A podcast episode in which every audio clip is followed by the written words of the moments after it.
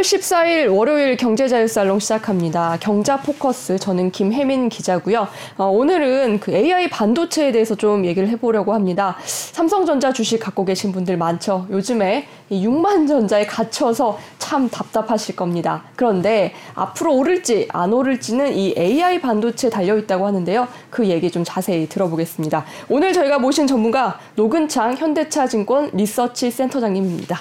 안녕하세요. 안녕하세요. 네. 네. 아이고 AI 반도체 제가 앞에서 소개를 드렸는데 예. 사실 일반 투자자들은 좀 어려운 개념일 수 있어요. 예, 예. 그 정의부터 내려 주실래요? 예, 우리가 한국 사람들은 대부분 이제 D램 낸드 같은 메모리 반도체를 많이 알고 있죠. 그렇죠. 근데 뭐 인텔이든 AMD든 엔비디아든 이런 연산과 관련된 어, 음. logic 반도체를 만드는 회사들이 있는데 그 중에서도 이제 인공지능과 관련된 반도체가 AI 반도체고, 그럼 AI 음. 반도체가 뭐냐?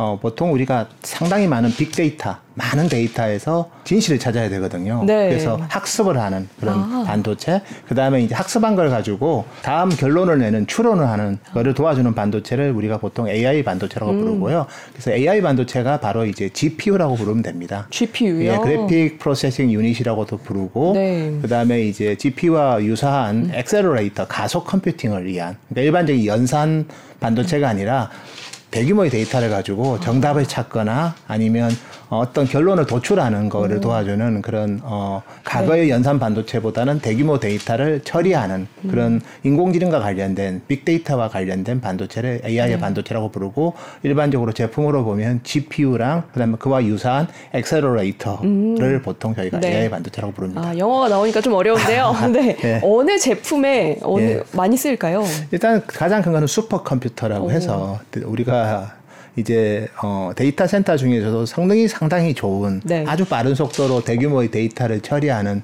슈퍼 컴퓨터라고 있습니다. 오늘 같이 뭐 태풍이 오고 음. 비가 올 때는 그 어떻게 보면 날씨 예보를 측정하는 것도 슈퍼 컴퓨터의 영역이거든요. 그 우리 기상청에도 하나 있다고 아, 제가 네, 있습니다. 들었습니다. 그래서 그런 슈퍼 컴퓨터에 일단은 AI 반도체가 아주 고급진 AI 반도체가 들어갑니다. 음. 네. 아주 고용량의 그다음에 상당히 처리, 처리 속도가 빠른 네. 음. AI 반도체가 들어가고 그다음에 이제 AI 반도체는 또 더불어서 이제 데이터 센터에도 들어가죠. 네. 음. 어, 그 GPU가 다 서버에는 들어가고 그다음에 AI 서버라고 있거든요. 그래서 어, 슈퍼컴퓨터보다는 좀 기능은 떨어지지만 일반적인 컴퓨팅 서버보다는 좀 성능이 좋은 그런 어, AI 서버에도 AI 반도체가 많이 들어갑니다. 뭐 음. 네. 대규모로 공급하는 회사는 엔비디아라고 보시면 될 것 같습니다. 혹시 뭐챗 GTP 뭐 이런 데도 AI 반도체가 쓰이나요? 그렇죠. 챗 GPT 때문에 사실은 최근에 뜨거워졌고요. 그래서 네. 뭐 과거에도 우리가 학습용 어, AI 반도체가 음. 많이 인기가 있었지만 챗 GPT가 되면서 학습과 추론을 동시에 하는 AI 반도체 수요가 커졌고요. 그래서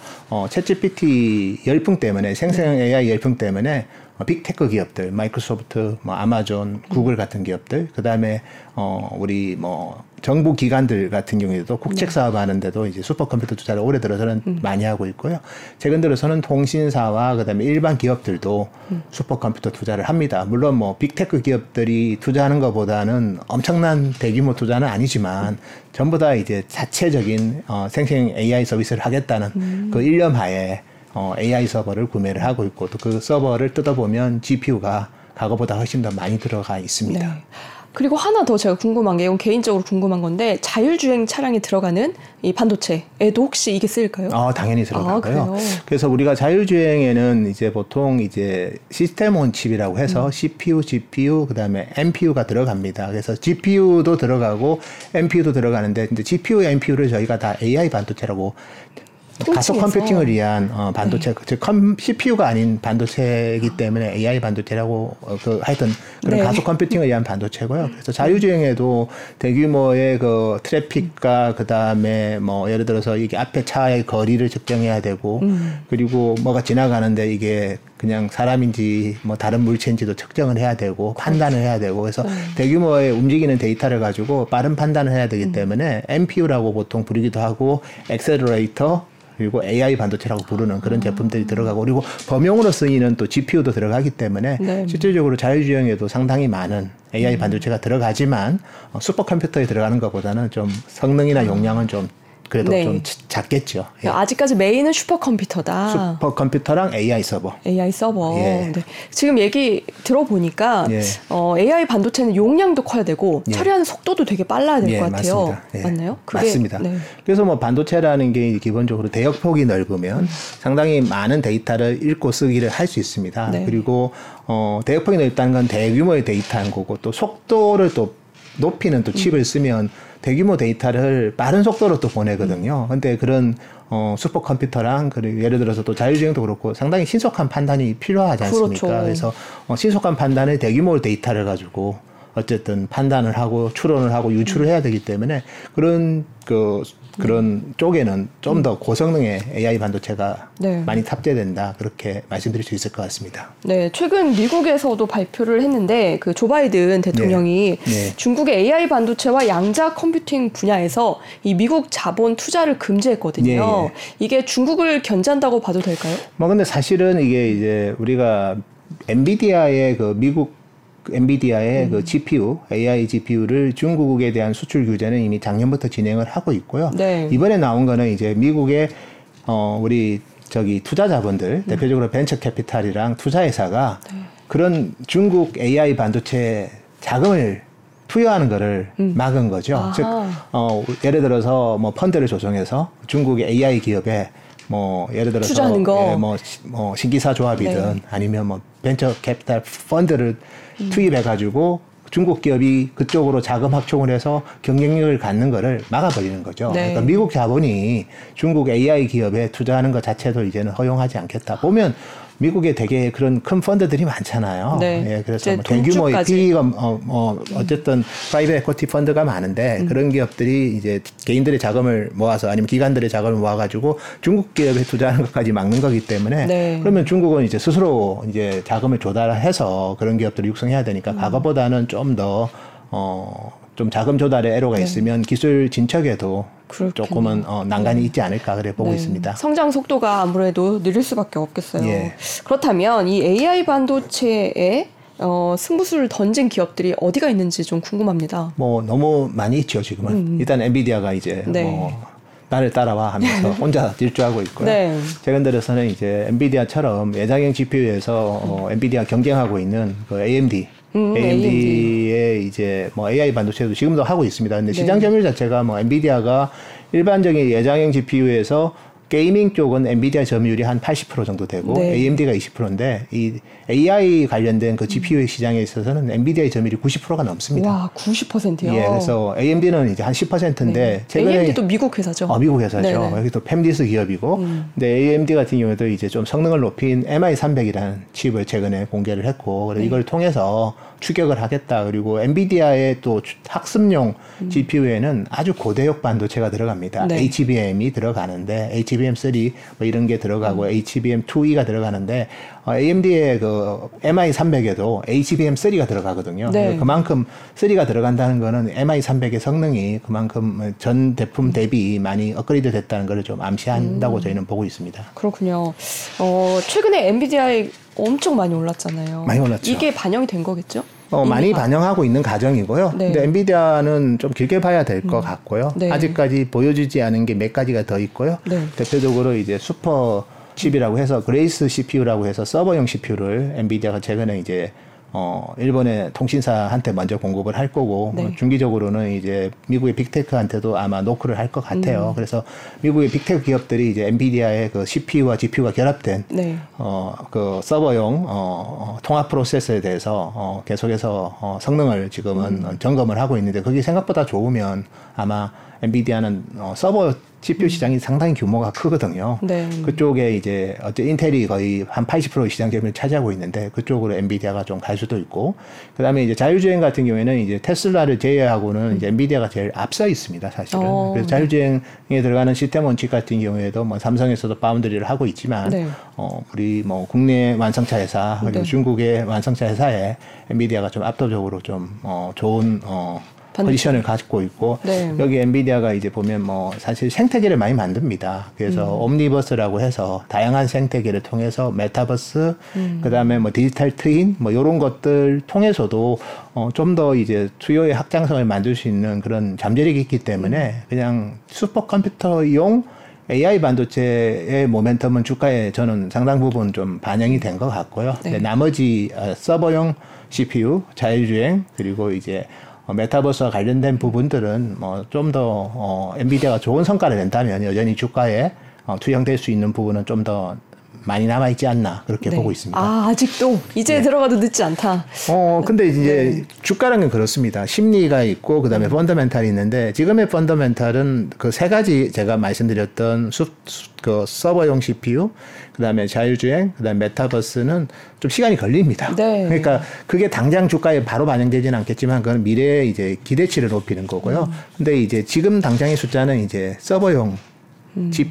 네. 그 부분은 주가의 일정 부분은 좀 pricing이 돼 있고 그렇지만 또 이게 이제 앞으로도 계속해서 많은 기업들이 그런 또 투자를 할 수 있기 때문에 네. 뭐 100%다 반영했다고 볼 수는 없지만 상당 부분은 서버용 GPU 쪽은 좀 반영을 했고 음. 나머지 에- 엔비디아 갖고 있는 또 세 가지 날개들이 있거든요. 네. 그래서 각각의 들이 이제 실적이 나오는 시점에는 좀 숨고르게 했다가 다시 갈 수도 있지 않을까. 물론 이제 성과를 낼 때라는 가정하에서 그렇죠. 서버용 CPU에서도 정말 인텔이랑 AMD CPU를 안 쓰고 음. 엔비디아의 일체형 CPU와 GPU가 결합된 걸 썼을 때 효율성이 되게 높긴 합니다. 전력 사용의 효율성을 제고시키는 그런 장점도 있는데 반면에 또 단점은 음. 기존에 이제 서버를 운영하는 클라우드 사업자 입장에서는 CPU를 교체하는 게 엄청나게 좀 귀찮거든요. 네. 예, 그래서 뭐 그쪽이 익숙해져 있기 때문에 이제 그런 식의 어, 배리어를 어떻게 이제 엔비디아가 음, 극복하느냐 또 그 정도의 귀찮음을 어, 상쇄시킬 정도로 압도적이냐 성능이 그런 부분에 대해서 아마 시장은 검증할 네. 것 같습니다. 그러니까 제가 그게 궁금해요. 정말로 AI 반도체가 예. 기술 혁신 정도의 얘기가 나올 정도로 그 장벽을 넘을 수가 있을지.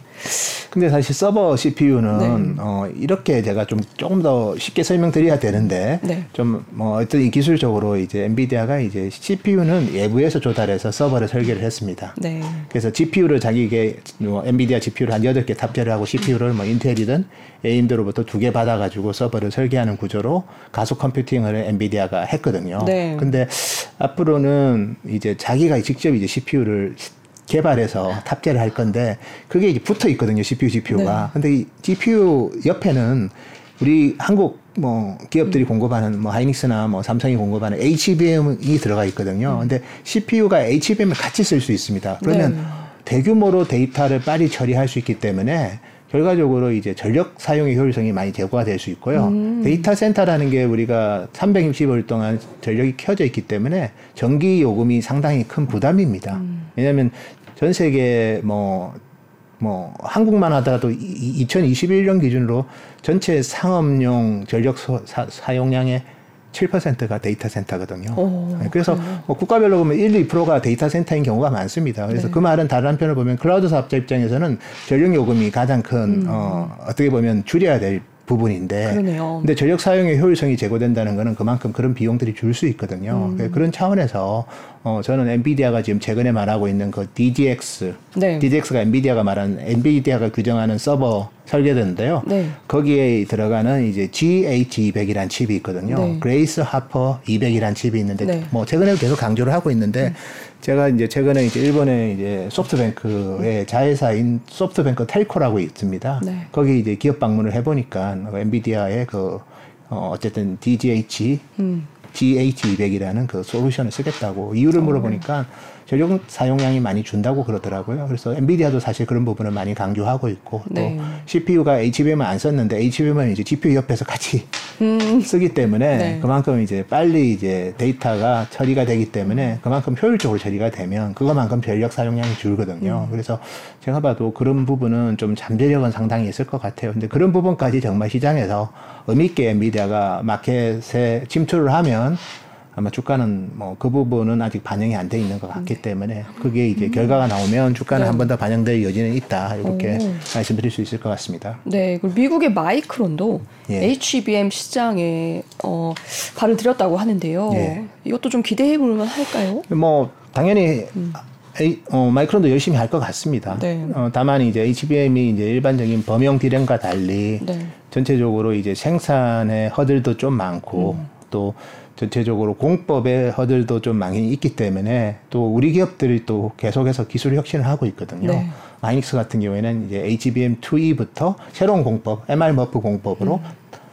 단수를 높이고 있고 그리고 뭐 발열이나 뭐 이런 부분을 많이 효율적으로 하고 있고요. 네. 삼성 같은 경우에도 기존에 이제 NCF 방식인데 좀 소재를 바꿔가지고 훨씬 더 효율적으로 하는 쪽으로 하고 있기 때문에 우리 기업들은 이미 많은 고객사들의 맞춤 수요를 대응하고 그러면서 성장을 뭐 SK 하이닉스도 그렇고 삼성도 네. 하고 있는데 마이크론이 이제 이게 약간 메모리 반도체 중에서도 HBM은 좀 범용보다는 조금 까다롭거든요. 예, 그런 면에서 보면 뭐 마이크론이 어느 정도는 시장 점유율을 좀 회복 어, 차지를 하겠지만 그래도 다른 범용 제품보다는 그렇게 쉽지는 않을 것 같습니다. 아직은 쉽지 않다. 예. 네.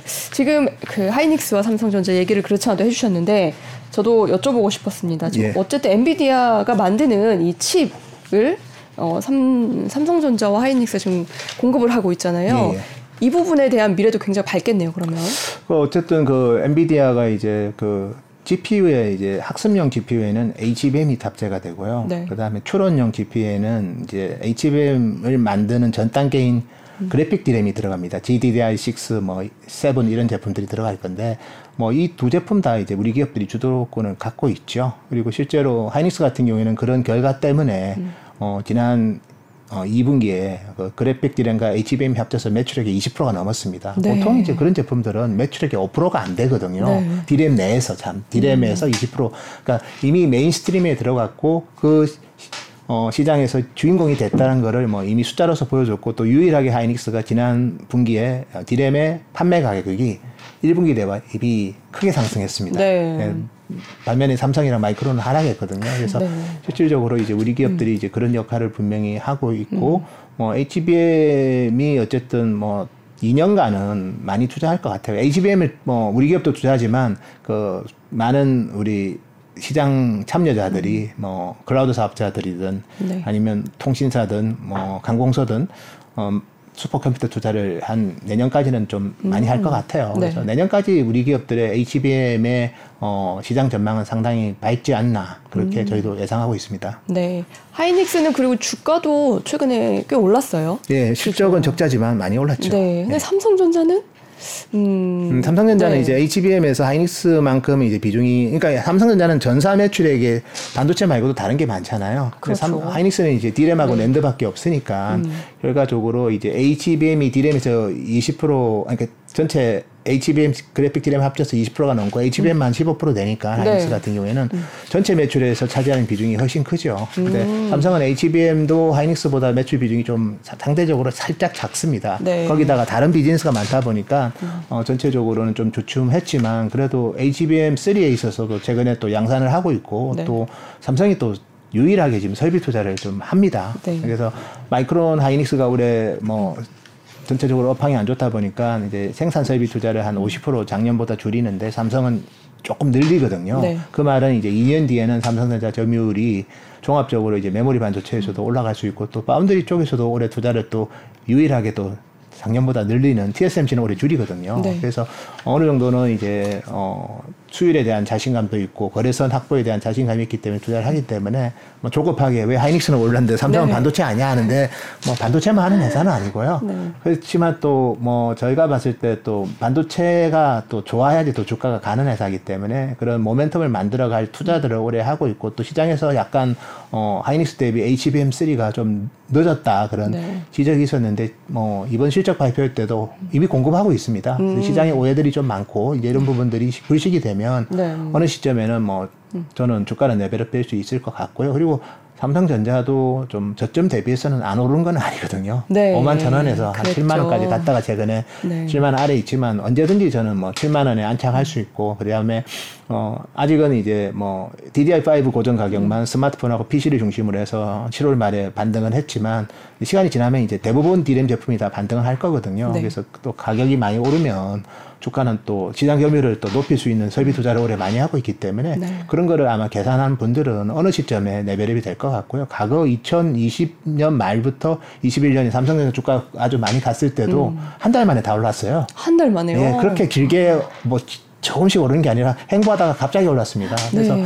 뭐 그런 조건들과 또 뭐 그런 뭐 boundary 내에서의 또 새로운 음. 어 tier one 고객들을 확보하는 신호들이 보이면 뭐 제가 봤을 때는 주가 level up은 그렇게 음. 많은 시간이 걸리지는 않기 때문에 그냥 fundamental하고 direction을 보면서 삼성전자를 본다면 뭐 저는 편하게 접근할 수 있지 않을까. 음. 최소한 어 이번 사이클은 디램 가격이 좀 길게 오를 것 같아요. 네. 왜냐하면 어 일단은 감산을 삼성까지 동참을 하고 있다는 거고요.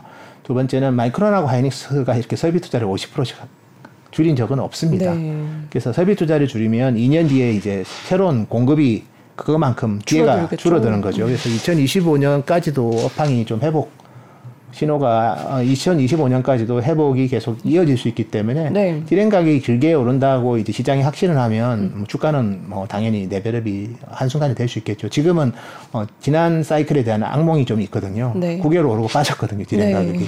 그러니까 2021년 1월 달에 오르고 이제 10월부터 디램 가격이 바로 음. 빠지는 상당히 경험해보지 못한 9개월짜리 사이클을 경험하다 보니까 좀 조심스러워 하지요. 좀 더 신중한 거고요. 음. 시장 참여자들이. 근데 이번 사이클은 좀 생각보다 길게 디램 가격이 오른다는 좀 믿음이 생기는 시점부터는 주가가 한순간에 level up 될 수도 있습니다. 네.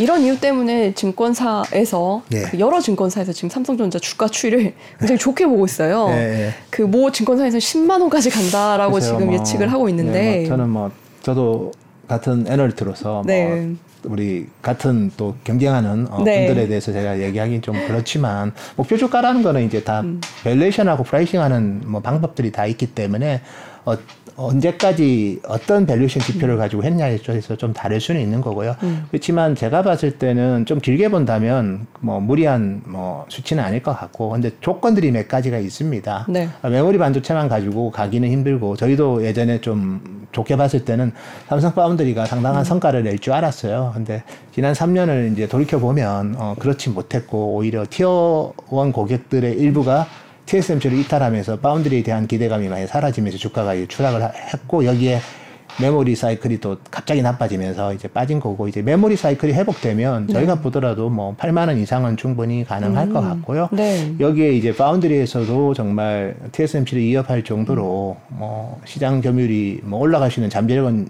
여러 각도에서 확인되고 있기 때문에 그런 부분까지 이제 같이 겹친다면 뭐 그렇게 무리한 목표 주가는 아니다 그렇게 저는 말씀드릴 수 있을 것 같습니다. 어, 그렇군요. 그렇다면 어, 삼성전자 주식이 있든 없든 예. 지금은 조금 횡보하고 있으니 어, 주가가 오를 때까지 조금만 기다려봐라 이렇게 봐도 되겠네요. 예, 저는 그렇게 보고 있고요. 뭐 조급하게 생각할 건 없고요. 삼성전자는 또 분기 배당도 하는 회사고 그리고 뭐 제가 저도에서 말씀드렸지만 어, 반도체 기업이 나쁜 다운 턴에 투자를 많이 하는 거는 쉬운 결정은 아닙니다. 네. 많은 기업들이 뭐 경기가 안 좋고 수요가 주는데 투자를 많이 하면 그 투자한 거를 해소할 수 있을 거에 대한 확신이 없지 않습니까? 근데 삼성은 이제 지금까지 계속 그런 역발상 투자를 통해서 세계 1등이 됐거든요. 네. 그래서 올해는 이제 계열사한테 차입을 해서 투자를 더 하고 있습니다. 어, 메모리든 파운드리든 그래서 내부적으로 이제 시장의 메모리 반도체 산업에 대한 향후 1, 2년 내에 이제 업턴이 온다는 거에 대한 내부적인 좀 뭐 분석이 있을 거고 두 번째는 파운드리에 대해서도 어 새로운 고객을 확보할 수 있다는 어느 정도 이제 기술에 대한 자신감이 있기 때문에 이렇게 투자를 많이 하는 거기 때문에 결국은 이제 기업은 뭐 나쁠 때 투자해서 좋을 때 회수를 하는 거죠. 그래서 네. 그런 관점에서 삼성이 이제 그런 관점에서 적극적으로 투자를 많이 하는 지금 그렇게 두렵게 볼 필요는 없을 것 같고요. 그리고 이제 반도체는 또 제일 중요한 모멘텀이 이제 디램 가격이 오르는 거거든요. 네. 좀 오르긴 했지만 뭐 저 정도로 뭐 3에서 5% 오르는 거로는 저희가 만족할 수 없습니다. DDR5만 올랐고 DDR4는 더 빠졌거든요.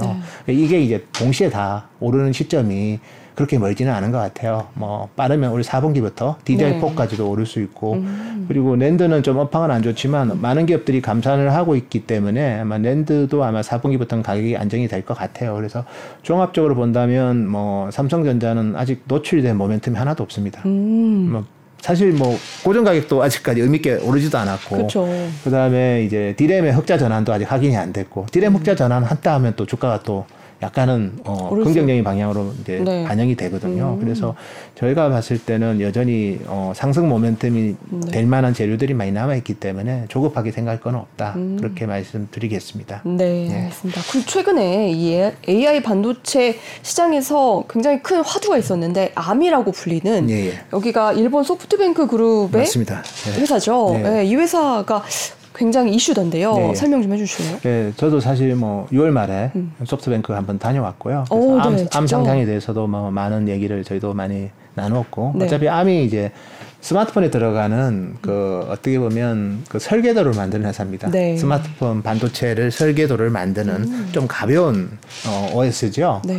어, 그러니까 좀 가벼운 IP죠. 네. 어, 그러니까 일반적인 X86 그 아키텍처보다 음. 좀 가벼운 설계도라고 반도체 설계도라고 좀 부르는데 전력 소모에 있어서 좀 경쟁력도 상당히 높고 그래서 시장 점유율 한 90% 정도 됩니다. 네. 대부분 다 ARM 기준으로 만들고 있고 엔비디아도 ARM을 인수하려고 노력했는데 반독점 규제 때문에 음. 못했죠. 중국에서 못하게 했고 그래서 어 일단 뭐 시장을 90% 이상 장악하고 있고 엔비디아가 최근에 만드는 그런 CPU도 다 ARM 기반으로 만들고 있고요. 네. 뭐 아마존이든 마이크로소프트든 그들이 만들고 있는 엑셀러레이터도 전부 네. 다 ARM 기반이거든요. 그렇군요. 그래 서 ARM은 계속해서 이제 시장 내에서 음. 어, 계속해서 영역을 확장하고 있다. 자동차든 뭐 서버든 뭐 PC까지도 음. 그렇게 영역을 확장하고 있고 애플이 만드는 ARM 기반의 뭐 우리 CPU들이 많이 있거든요. 네. M1 칩, M2 칩 전부 다 이제 ARM 기반이죠. 그래서 ARM은 뭐 되게 확장성이 크고 음. 그리고 최근에 생성형 AI 때문에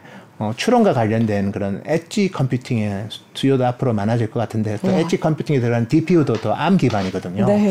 그래서 저는 ARM은 potential은 상당히 있을 것 같습니다. 어. 그래서 어 어쨌든 다만 이제 여기도 이제 좀 경쟁하려고 하는 또 기업들도 일부 나타나고 있긴 합니다. 네. 어, SiFive라고 해서 어 로열티 제로 받고 이제 RISC-V라는 음. 그런 어 ARM과 비슷한 그런 어좀 어, 좀 간단한 네. 그러니까 간단한 기반의 명령어를 기반으로 하는 그런 어, 설계하는 회사들도 있긴 한데 뭐 ARM이랑은 비교할 수는 없을 것 같고요. 네. 그래서 저희가 봤을 때는 뭐 어쨌든 시장 지배력이 상당히 음. 압도적인 회사다 이렇게 말씀드릴 수 있을 것 같습니다. 근데 이- 그 암이라는 회사가 점유율이 많다는 건 알겠는데 네. 이게 왜 그렇게 중요한지 그 이 AI 반도체 산업에서 주목을 받는지 그 이유가 궁금하거든요. 뭐 반도체 설계도를 네. 만드는데 독점하는데 음. 반도체 설계도가 없으면 팹미스 기업들이 설계를 할 수가 없지 않습니까? 네. 그러니까 우리가 과거에 이제 뭐 X86에 있어서 PC의 시대에서는 인텔 AMD가 이제 PC 음. 서버 쪽에 있어서의 이제 반도체 설계도를 이제 장악을 했다면 음.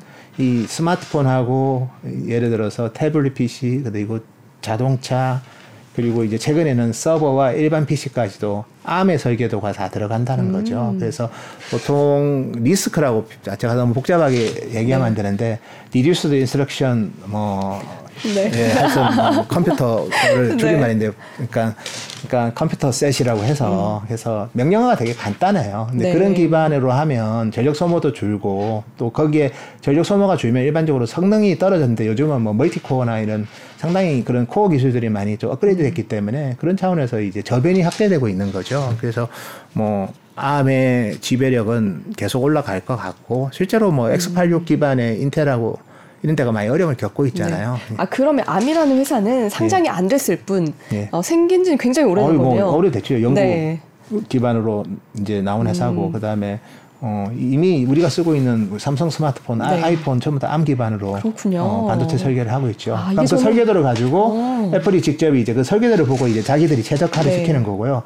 퀄컴 같은 경우에도 이제 암의 설계도를 가지고 네. 스냅드래곤을 만듭니다. 그래서 그 기반이 되는 설계도를 가지고 로열티를 받는 음. 기업이기 때문에 상당히 뭐 안정적인 어, 비즈니스 모델을 음. 갖고 있는 회사고 그런데 투자를 받을 필요가 없을 텐데 왜 상장을 할까요? 어차피 그 소프트뱅크가 모회사기 때문에 음.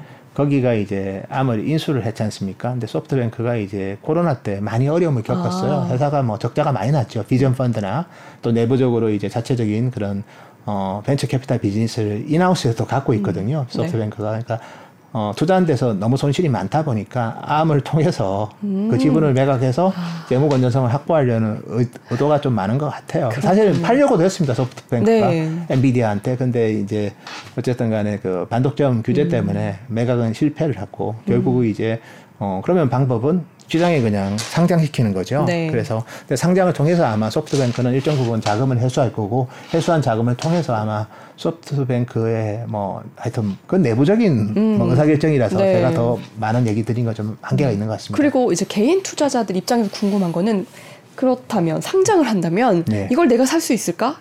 이게 궁금하실 것 같아요. 요즘 미국 주식 다 하지 않습니까? 네. 저희 회사에서도 똑같이. 어, 미국 주식 하고 있고요. 네. 예. 현대차 증권에서도 네, 수 사셔도 될 것 같고요. 네, 뭐 말씀하셨어요. 당연히 하시고 우리 어. 예를 들어 쿠팡 상장했을 때도 한국에서 많이 샀잖아요. 어, 그랬죠. 예, 또 우리 엔비디아도 한국 테슬라도 다 우리 한국 개인 투자자들이 상당히 의미 있는 주주거든요. 네. 그래서 암도 제가 봤을 때는 뭐 저희 회사를 통해서 상장할 때 네. 사- 어, 어쨌든 주주가 되는 것도 좋은 방법일 것 같습니다. 상장 뒤에 주가가 많이 오를 걸로 확신을 하세요. 그건 제가 좀 말씀드리기는 아. 한계가 있습니다. 저희는 네. 또 직접 의미 있게 분석은 안 했고, 근데 뭐 제가 뭐 소프트뱅크 미팅 해보니까 네. 암의 실적의 어, 비저빌리티는 업황이 나쁜 것 대비해서는 좀 좋은 것 같습니다. 예. 음. 오. 왜냐하면 뭐 올해 스마트폰 수요 되게 안 좋잖아요. 네. 그러면 뭐 출하량이 한 10% 이상 감소하는데 올해 음. 뭐 전반적으로 IT 수요가 안 좋은데도 암은 이제 저변이 확대되는 효과들이 좀 더 아직은 더 많아서 시장 네. 대비해서는 좀 양호한 실적이었던 것으로 저는 기억합니다. 음, 시장 대비 양호한 실적이었다. 예. 알겠습니다. 오늘 저희가 AI 반도체 관련해서 이 정도 얘기 들어봤는데요. 저는 어, 이게 좀 어렵겠지만 네. 그래도 어, 뜻깊은 시간이었습니다. 아, 많이? 공부가 됐네요. 아, 너무 잘 아시는데요. 쉽게 정리해 주셔서 예. 감사합니다. 예. 네, 여기까지 할게요. 소장님 감사합니다. 네, 감사합니다. 네.